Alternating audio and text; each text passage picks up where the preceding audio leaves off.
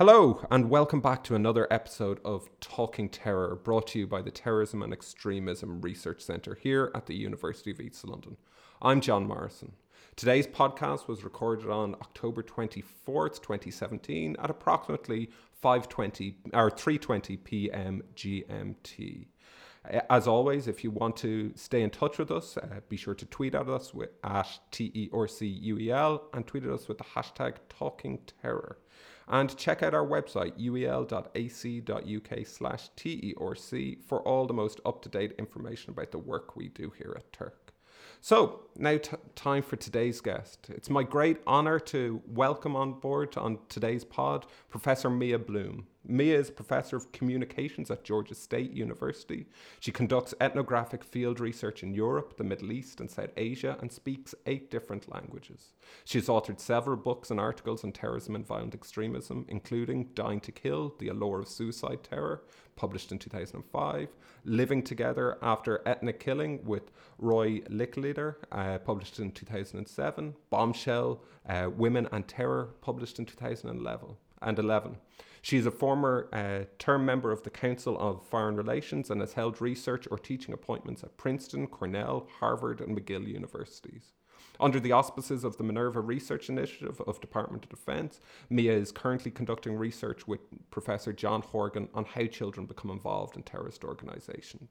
Mia and John's findings will be published in a book for Cornell University Press entitled Small Arms Children and Terror.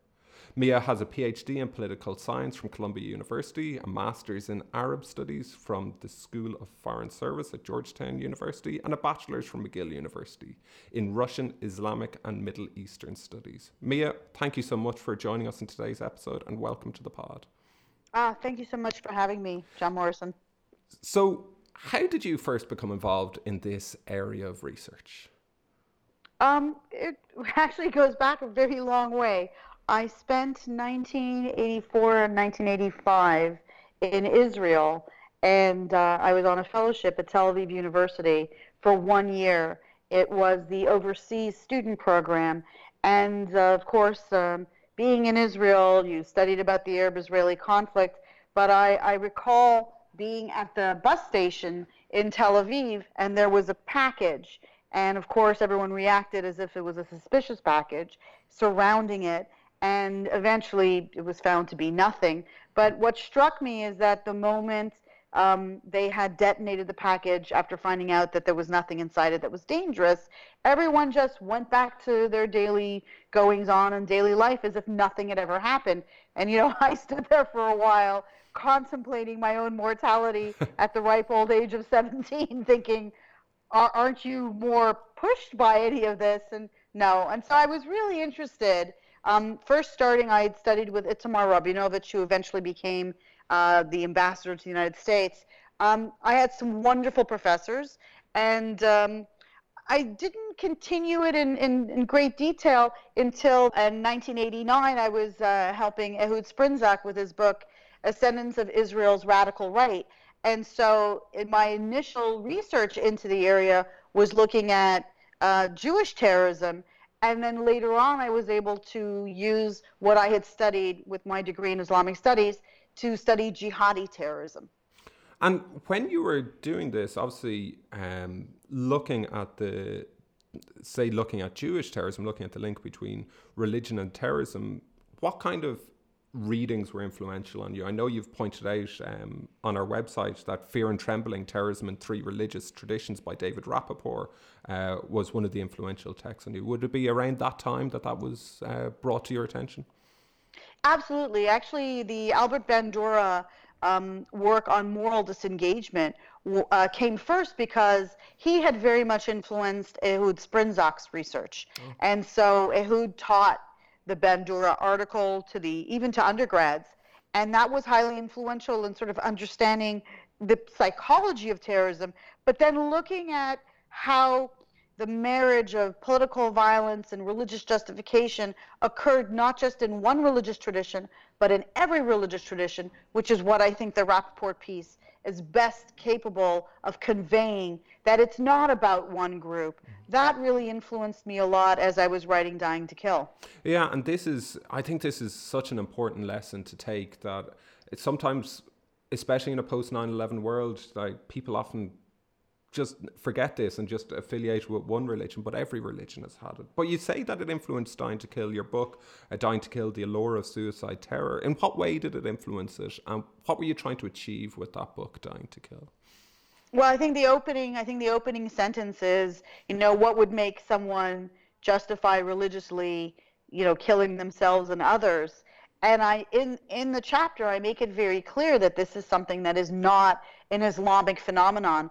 And so you can really tell David's imprimatur, uh, not just on the jacket cover that he endorsed, because he, he was a great mentor to me when I was writing this book, as was Bruce Hoffman.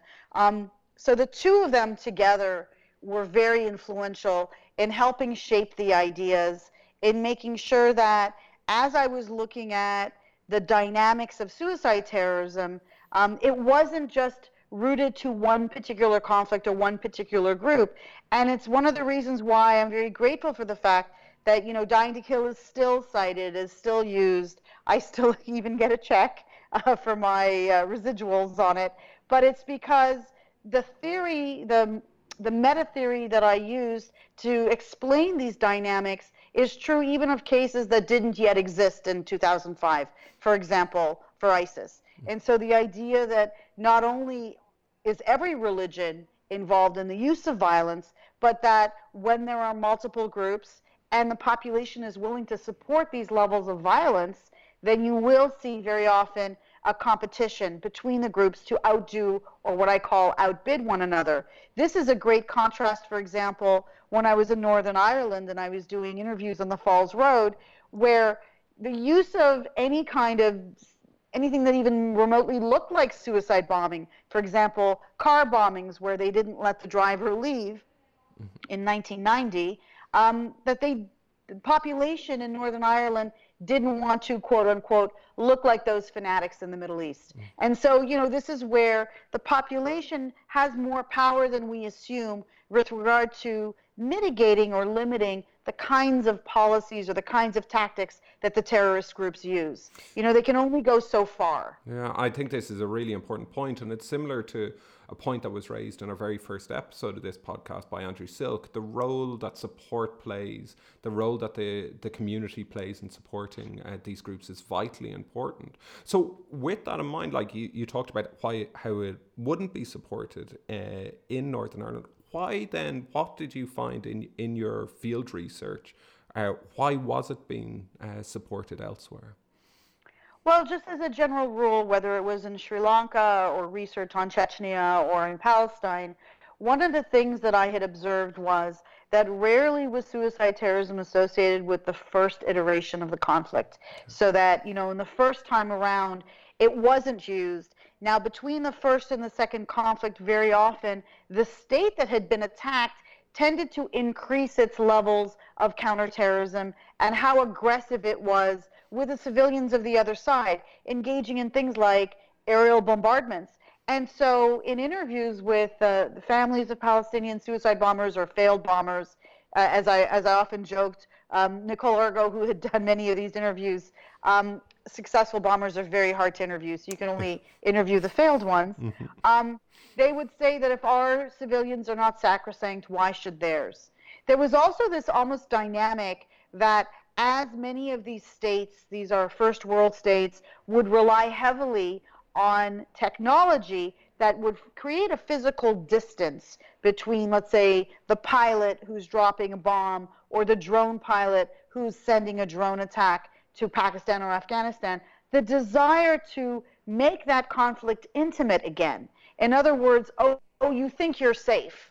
And so there was this dynamic of, well, you don't observe the sacrosanct nature of our civilians. We won't observe the sacrosanct nature of yours. And so what that population became willing to tolerate in terms of levels of violence increased. And I saw this in Sri Lanka, and I saw this among Palestinians, and I saw this in every different conflict that there wasn't there was this very strange um, dynamic, this interaction between what the terrorists did, what counterterrorism policies were then formulated to combat terrorism, and then the response then the next cycle around which tended to be a lot more violent. Yeah and i suppose one of the great illustrations uh, of this about the if our population has been treated like this uh, if, if our population isn't sacrosanct uh, others shouldn't be as well is the statements after the the murder of lee rigby of the the the murderer right to the camera say, talking about this very point even when it's not related to suicide terrorism as a whole this can be used as a justification as well. You mentioned the concept of outbidding that i feel is for dying to kill this is one of the most influential um, pieces of the book. Could you could you talk to our listeners uh, about exactly what you mean by outbidding and where else it is influence, influential outside of suicide terrorism. Well, it actually came very much um, from outside suicide terrorism. I was doing my pre-doc at Harvard, and there was at the time a young grad student who's now a full professor at NYU named Kanchan Chandra, who was looking at voting in India.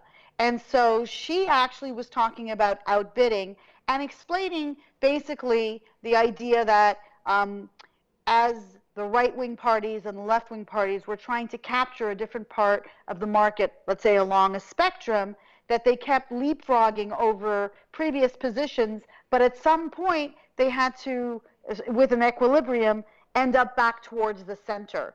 And so it, the outbidding actually comes from Kanchan's work.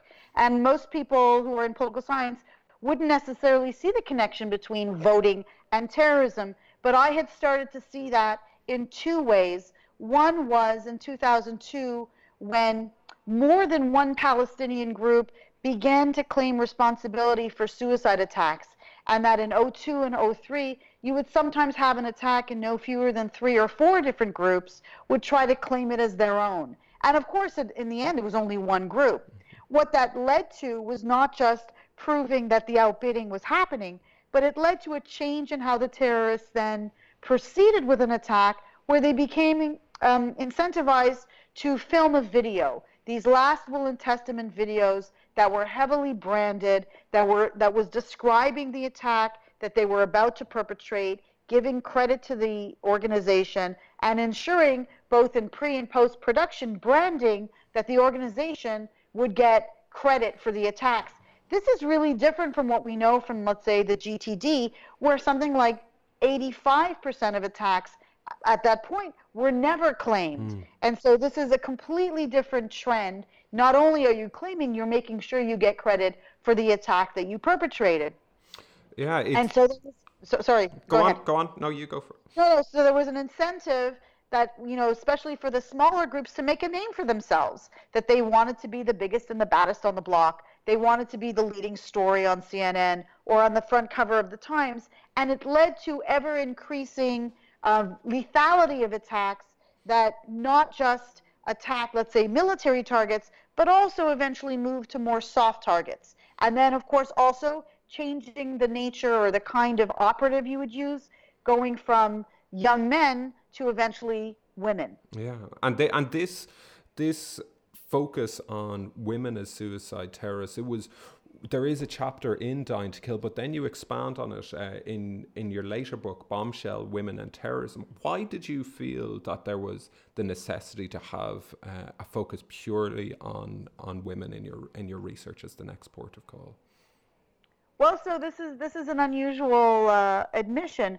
Um, when I wrote about women in Dying to Kill, I made a mistake. I had I had based it on um, secondary sources, a journalist named Barbara Victor, who had discussed the first four Palestinian female suicide bombers, and I had assumed that the you know the um, story was correct and accurate, and I realized later on that the assumptions that were in Dying to Kill that women only engaged in violence and became suicide bombers re- as a reaction to what was going on in their lives with regard to men was a mistake. And so I wrote Bombshell as a corrective um, to go back and say, okay, I made a mistake. It also taught me a lesson about collecting my own interviews, which was very important.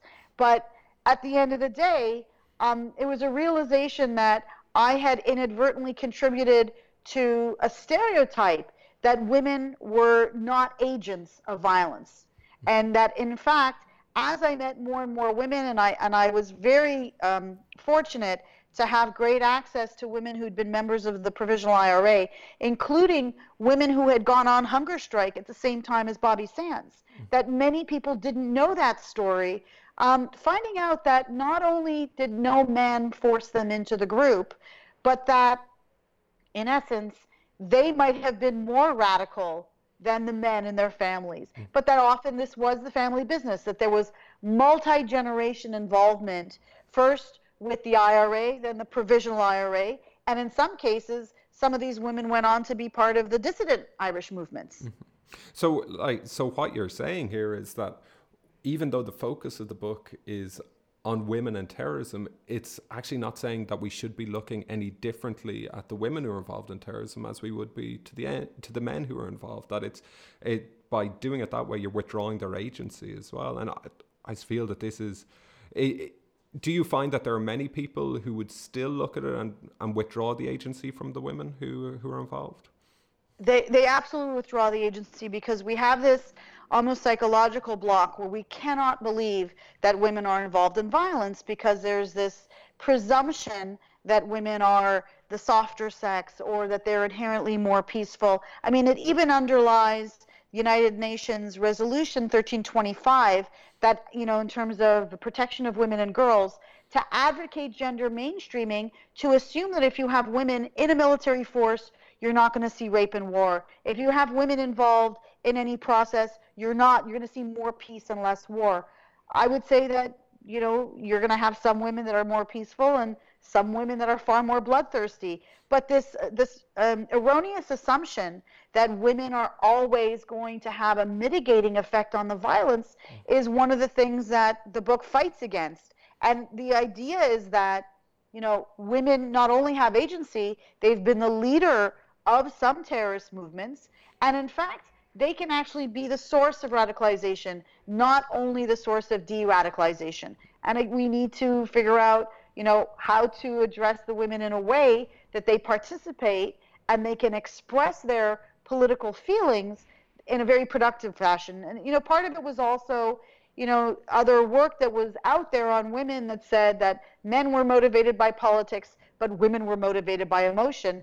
And I thought to myself, you know, having gone back to those interviews in Dying to Kill, when a when a 40 year old tells me about experiences he has, you know, he had at the age of 10, I'm thinking, well, you know, th- those were very emotional experiences you had. So everybody is motivated by a combination of emotions, memories, outrage, anger, love, hate, but also politics and religion. And it was just different mixtures and that for me, women probably didn't have the language to be able to articulate the political positions that they had. And so they defaulted to their emotional explanations, which explained why there was such an erroneous understanding of what had motivated women and what had motivated men.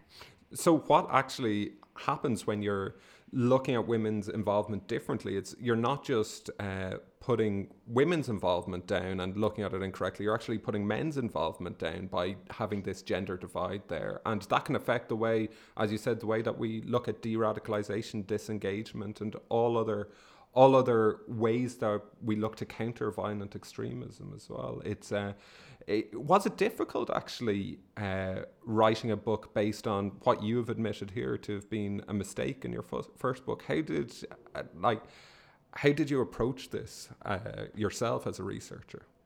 Well, so one of the books, you know, you had asked me what, what are the books that influenced me.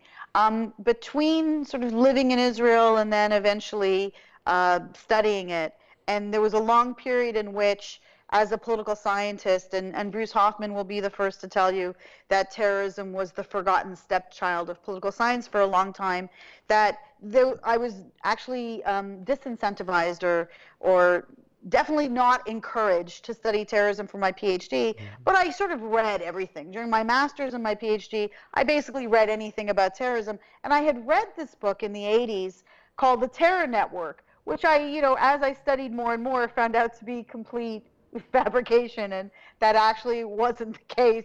That all the terrorist groups were, you know, necessarily cooperating in the way that Claire Sterling described.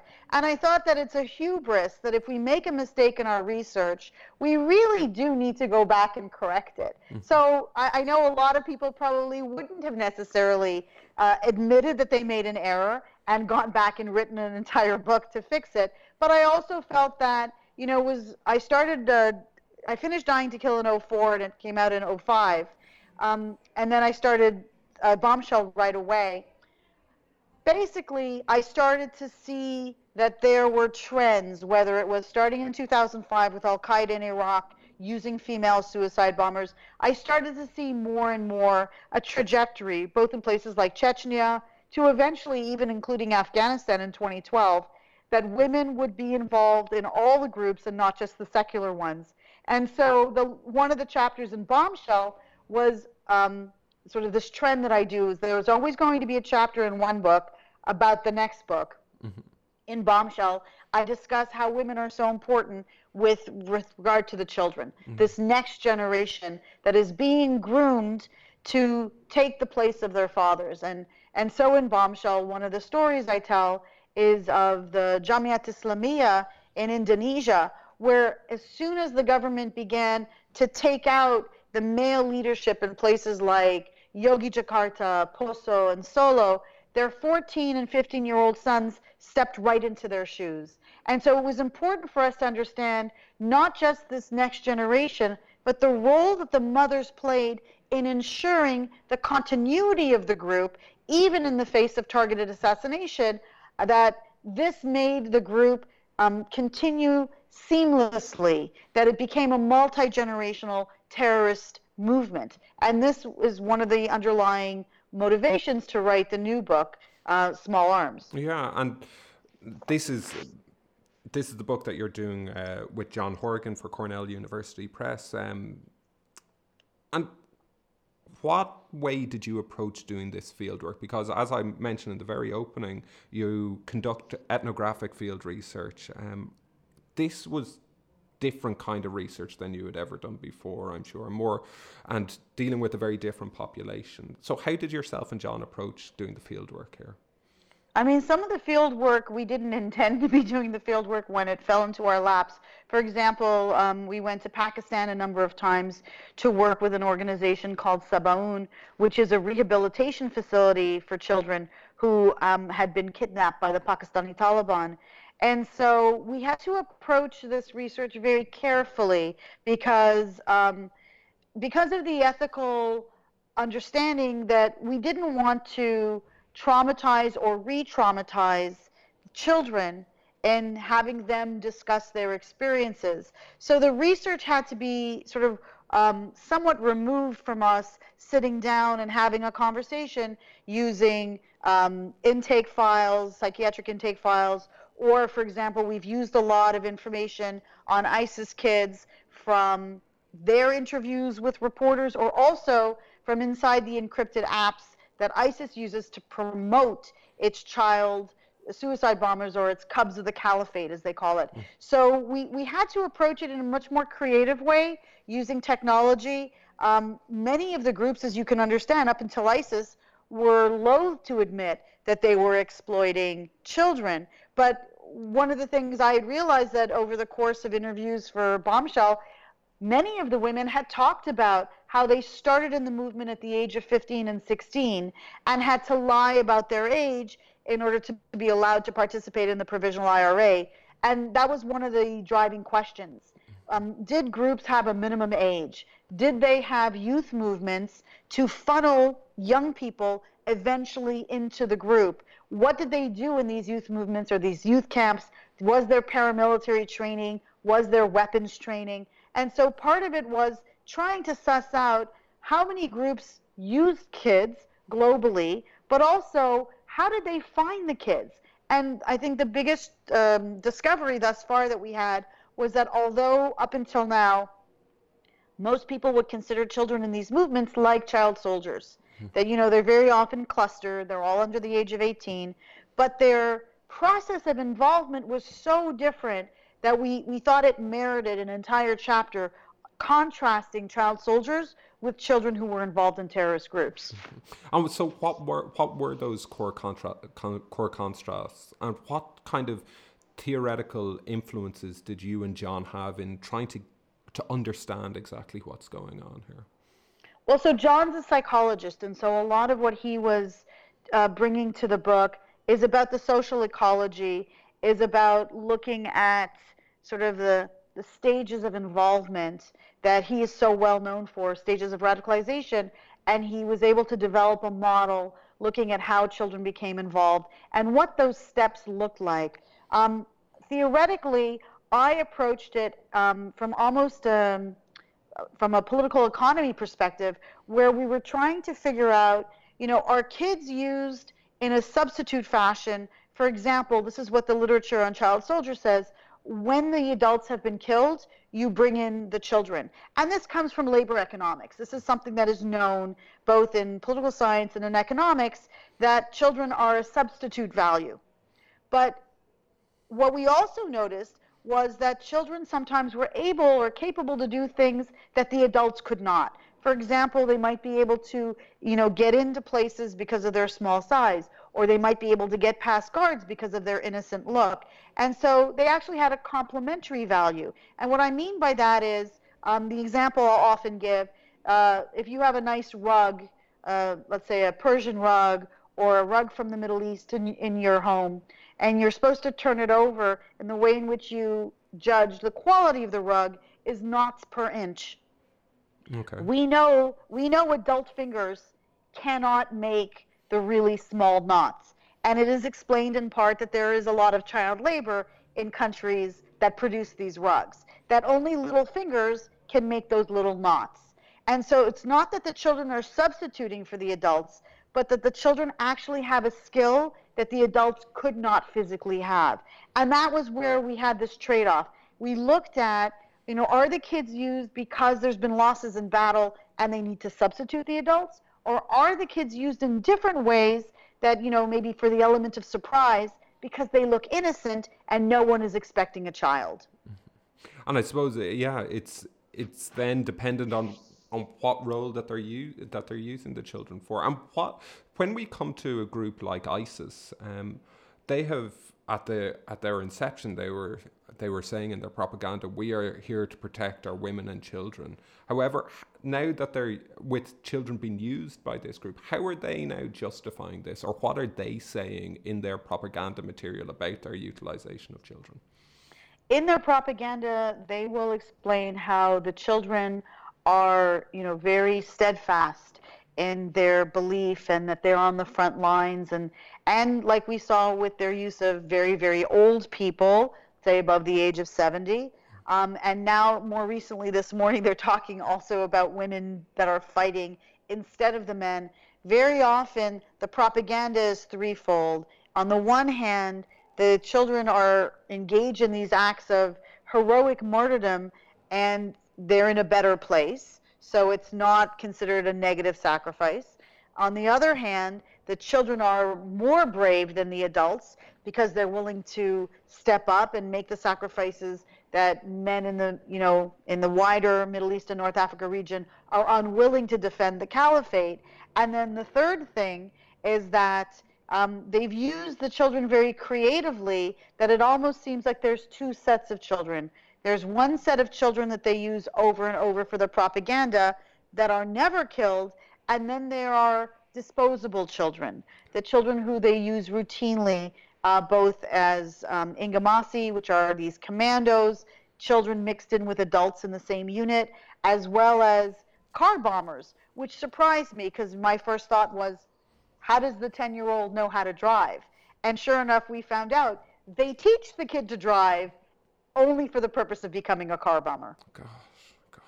And with this, all your research uh, behind both of you now, what recommendations uh, are you both coming forward with on how to counter this and how to dissipate the use of, of children by these groups?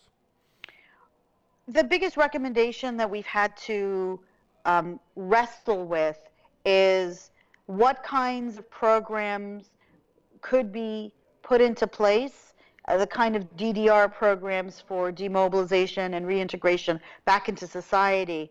Because in previous conflicts where we've had child soldiers, um, the the family could be a great source of support.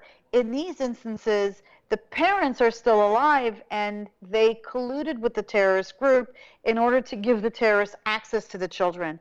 The other thing in previous conflicts, what we saw is very positive role played by religion. For example, um, Christ- various Christian churches have been able to, either through Catholicism or other interpretations of Christianity, been able to help the kids get over their trauma. In this case, Islam has been distorted. So it seems like the Sabaoon model that we saw in Pakistan might be the beginning, but it's not the end of the story. Um, for example, what Sabaoon does is it's a threefold approach. On the one hand, it's regular education, getting the youth up to their level, their grade level that they should have been at had they been in school. The second thing is vocational training, so that there's something they can do, you know, in future that there isn't going to be recidivism because of unemployment. And then the third thing was religious re education. The challenges for, let's say, the ISIS Cubs, you have kids from, you know, 25, 30 different countries that may or may not be allowed back to repatriate to their other to their home countries. The home countries may be very concerned and worried that these kids in the future will be reactivated and there will be high uh, threat of recidivism. Mm-hmm. And then the kids going back to, let's say, Middle Eastern countries or in South Asia, those countries don't have the resources to be able to treat the kids. And so the Sabaoon model is a great model for, for Pakistani children in Pakistan with a Pakistani problem with Pakistani donors. It's going to be very hard to have that kind of combination dealing with kids if, let's say, ISIS Cubs go back to the UK or to Ireland or to France or Belgium or Germany without the stigma that is going to be associated with having been involved as a child foreign fighter or if your parents have been foreign fighters. So there's there's great concerns that the kinds of programs to be able to help the kids will be stymied by a lack of political will or by overriding concerns of security that the kids are a potential threat. And how young are we talking about here? What's the youngest child involvement that you've seen in throughout your research? So the the two youngest we saw was um, the four-year-old son of Issa Dare, uh, sorry, Issa Dare, uh, the son of Khadija Dare from the UK, who pressed a remote control and blew up a car with three people in it, and then a three and a half year old boy who uh, we think he is of Belgian descent, um, who shot a man in the head in a ball pit at an amusement park. Oh so very, very young. So young that um, I would think that they don't even understand what it is that they did. Uh, for the most part, for the suicide bombers, the youngest was 9, 10. So one of the things that's most surprising about the use of children uh, in ISIS and in Syria and Iraq uh, that we have over 400 kids that they have themselves eulogized on their networks and promoted. We have the information, but it's not that ISIS is the most egregious perpetrator of exploiting children. In fact, every single group in Syria has used children on the front lines and exploited children. And so ISIS hasn't even used the most. There are no good guys in Syria. All the organizations, including the ones that have Western support, have exploited children. And that was that that'll be one of the important takeaways of the book. That although we can focus quite a bit on ISIS because they're the most um, obvious in their use of kids, they put kids in all the videos. They have kids that are um, carrying out executions in videos. But in fact, when you look at all the groups, they're all exploiting kids with an average age of around 14, 15, which means that there are some kids who are older, but it also means that especially, let's say, the YPG and the YPK, um, they're also using very young kids. God. And you mentioned a while back uh, you use the word grooming. Do you see it as as as equivalent to other forms of grooming? Well, certainly with the online space, the way in which ISIS groomed teenage girls is very similar. Um, Ian Elliott, who is in the UK uh, at NOMS, and I have been working on research. And one of the things that was so interesting is that the process of online grooming for sexual predation looks very similar to what ISIS was doing in terms of isolating, identifying a target, isolating the target, um, in trying to create a rapport and a, an environment of secrecy, as well as what we see is kind of this love bombing that um, taking people who might be socially isolated and providing them with a lot of very positive sentiment and support. And so all of a sudden, online, this person who ISIS is targeting will have 500 new friend requests on Facebook and everything they post is liked and and so it's this form of manipulation of children that the only difference is the outcome one is for sexual exploitation and the other one is to get them to Syria for another kind of exploitation mm-hmm. so do you do yourself and Ian and John in in this book believe that we can learn from how we've others have looked at countering online sexual grooming to countering this form of grooming as well. We can, we can, and, and I, I, I know that there is a bit of pushback from people who are in the child protection literature because of this assumption that um, the kids in sexual predation are clearly victims and that there are the gray areas. But you know what we're saying is that the kids involved uh, who are being targeted by ISIS are also victims. Mm-hmm. And so we have to understand that there might be at some point a transition from victim to victimizer and the interchangeability of those roles, but we have to first see them first and foremost as kids. And so being able to um, embolden youth against being um, preyed on online, we need to use some of those same tools to protect kids from being targeted by terrorist networks online. We do a very good job of warning kids about one threat and we don't we don't do as good a job warning them against the other. And especially with the role the possible role of what child protection literature calls the deviant peer or the intermediary. The girls in bethnal green academy were approached by not some old you know decrepit man who tried to lure them to isis but by you know a 19 or maybe she was 20 at the time a radiology student from scotland uh, who basically was the intermediary to convince them, oh, you can trust me, to relate to them, to talk about similar things that they all had in common. In other words, the building of the rapport is very easily accomplished by a peer. And so we see this as well with uh, sexual grooming. Either the, the sexual predator pretends to be a youth uh, approaching other youth, or very often in sexual predation, there is an intermediary where maybe it's the uh, the older sibling recruits the younger sibling for sexual predation in real life. And it's it's all fascinating research. I'm sure so many of our listeners will be looking forward uh, to reading uh, this in depth. When do we expect to, that this book will be out? Oh, that's the million dollar question. um, well, we uh, this morning I had to change a 2017 pub date to a 2018 pub date. Um, it will definitely be out. We are finishing everything up uh, now, and part of it is that uh, you know when we first approached Cornell about writing this book, ISIS did not yet exist.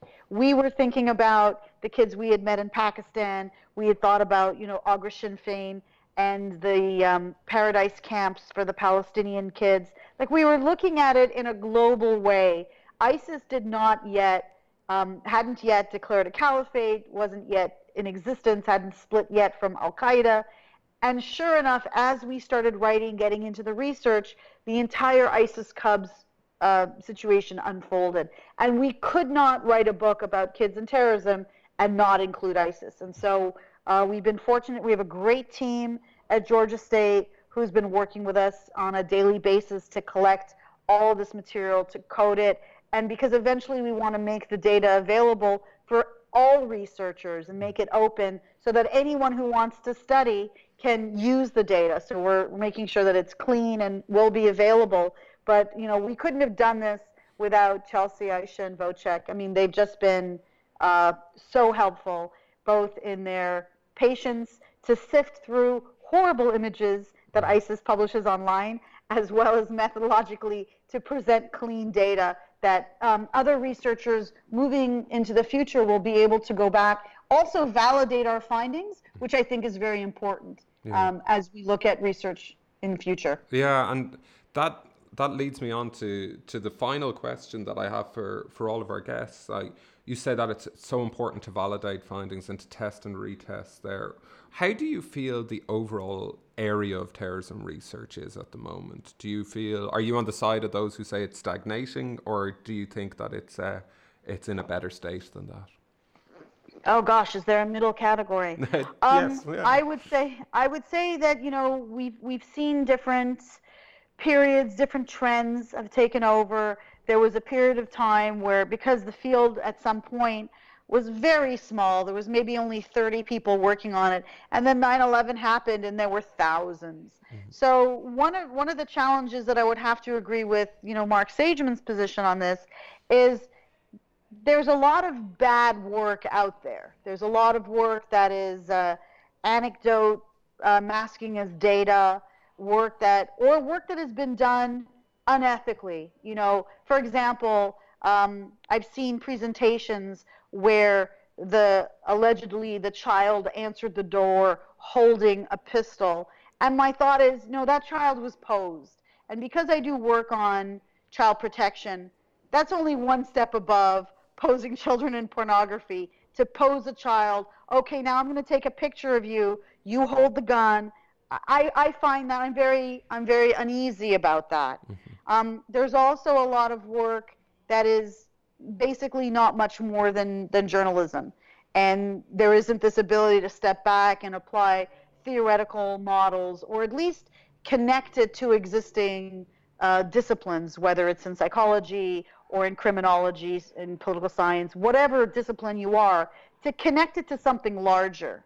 Um, but I am hopeful that given the, the great interest, um, maybe we're training a generation of students who will apply both ethical research um, standards as well as strong methodological skills to be able to look at this material going in the future. Unfortunately, I, I've proclaimed the end of terrorism studies with the death of bin Laden. And again, I was proven very wrong. I, I think that we will unfortunately see political violence metastasize and reinvent itself in some other groups. But I think that you know the state of the research should take into account all of the things I mentioned. It's really important for us to have strong ethics and a responsibility for us not to, for example, you'll see people on Twitter taking images that they got from ISIS in order to be the first one to publish that um, because they want to be interviewed by reporters.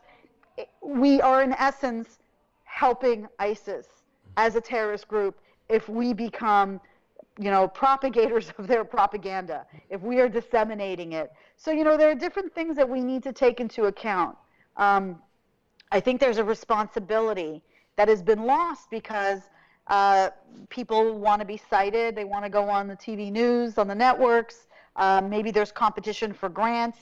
We have to put all that aside and put the ethics first. But I also think that we should realize that, you know, terrorism is not about one group.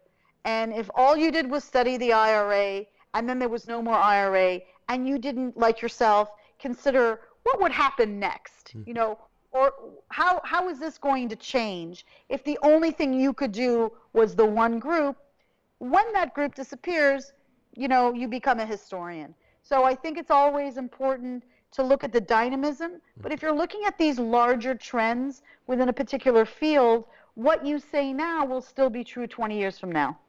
These are these are really good messages to to finish up on that responsibility we have as researchers. It can't be it can't be spoken strongly enough. It's uh, the holding research up to ethical standards in this is something that we, we have to continue to do. But Mia, it would be remiss of me not to ask. You mentioned earlier on that there's always a chapter in your book to which will introduce the next book. What's that chapter going to be in Small Arms? Where's the next uh, research project for you?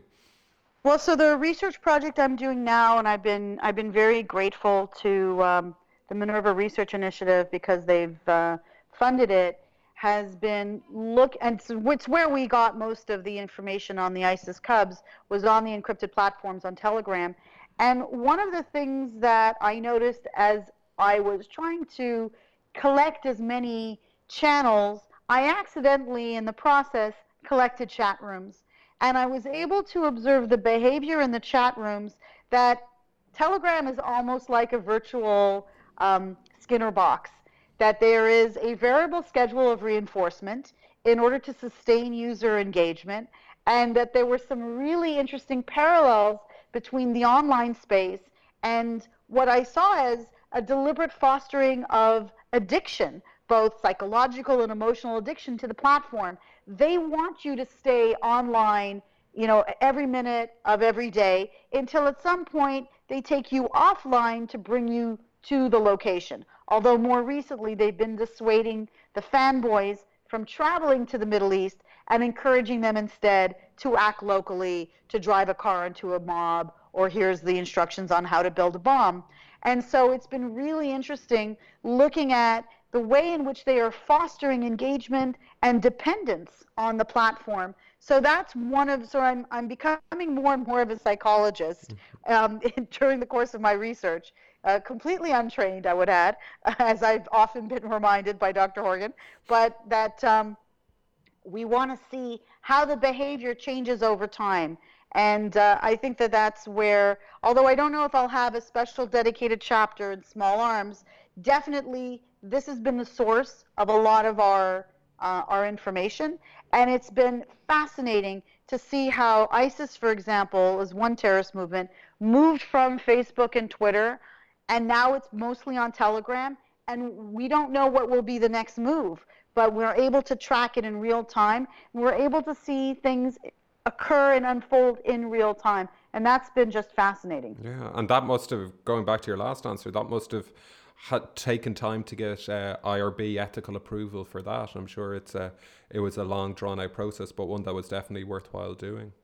It actually wasn't a long, drawn out process. It was relatively easy, in part, I think, because it was such a new platform technologically that I don't think that the IRB entirely understood what the platform looked like. But the other thing that I've done is I've been um, very forthcoming with sharing the IRB application with our, our colleagues who are in the UK or in Ireland or in other countries if because I know that they've had some challenges getting onto the network. And so my approach has been instead of um, this idea of stovepiping that I'm the only person allowed to be on Telegram, I've actually taken a very different position where I would like to see more researchers engaged in the same kind of research to be able to offset, you know, just my position or my findings to be able to have a very large group of people. So I send people my IRB application and so that in their applications they can say this work is being done at Georgia State.